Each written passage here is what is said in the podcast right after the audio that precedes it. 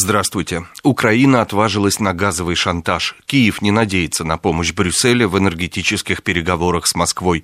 Так озаглавлено передовица в независимой газете. Компания «Нафтогаз», прекратившая покупки российского газа с 9 ноября, не собирается возобновлять их до Нового года. Об этом вчера сообщили украинские СМИ со ссылкой на источники в компании.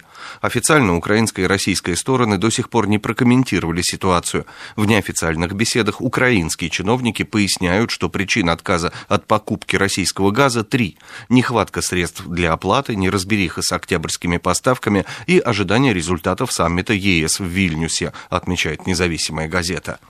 Трубой сыт не будешь. Доходы от экспорта нефти и газа идут на убыль. Такой заголовок находим на экономической полосе российской газеты.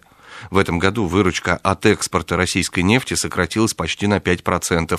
Газ тоже готовит сюрприз. Украина полностью отказалась от закупок российского топлива до конца этого года. Если так пойдет и дальше, то может привести к серьезному недобору доходов в федеральный бюджет, предупреждают эксперты. Однако дефицит можно восполнить переориентацией на другие рынки сбыта, что, кстати, Россия уже успешно делает. Это Китай, другие страны Азиатско-Тихоокеанского региона. Уже в следующем году поставки нефти на экспорт восстановятся все-таки прогнозируют собеседники российской газеты. Великое трудовое переселение. Под таким заголовком деловая газета РБК Дейли сообщает.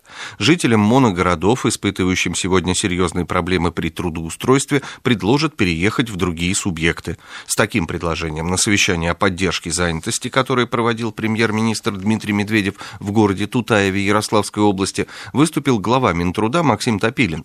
Как сообщается в материалах ведомства, подготовленных к совещанию, гражданам, решившимся на переезд из моногородов, выплатят 400 тысяч рублей, если они отправляются в Дальневосточный федеральный округ, или 200 тысяч рублей в других субъектах. Переезжающим с семьей дадут по 800 тысяч и 300 тысяч соответственно. Минэкономразвитие предложение поддерживает, выяснила РБК Дейли. Ну а газета «Комсомольская правда» выбрала самый интересный ноу-хау столичного департамента жилищно-коммунального хозяйства. Так, в следующем году на первых этажах подъездов вместо обычной деревянной появится электронная доска объявлений. Подобные экраны уже есть в новых лифтах. К ним добавят еще одну опцию. В панель управления лифтом вмонтируют видеокамеру. Изображение будет поступать на единый пульт диспетчерского района. Дежурный сможет отследить хулиганов или вандалов и, если надо, вызвать наряд полиции.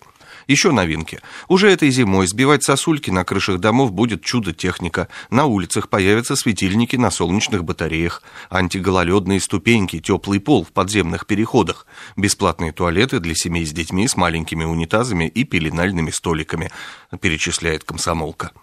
Со свежей прессой вас знакомил Андрей Егоршев.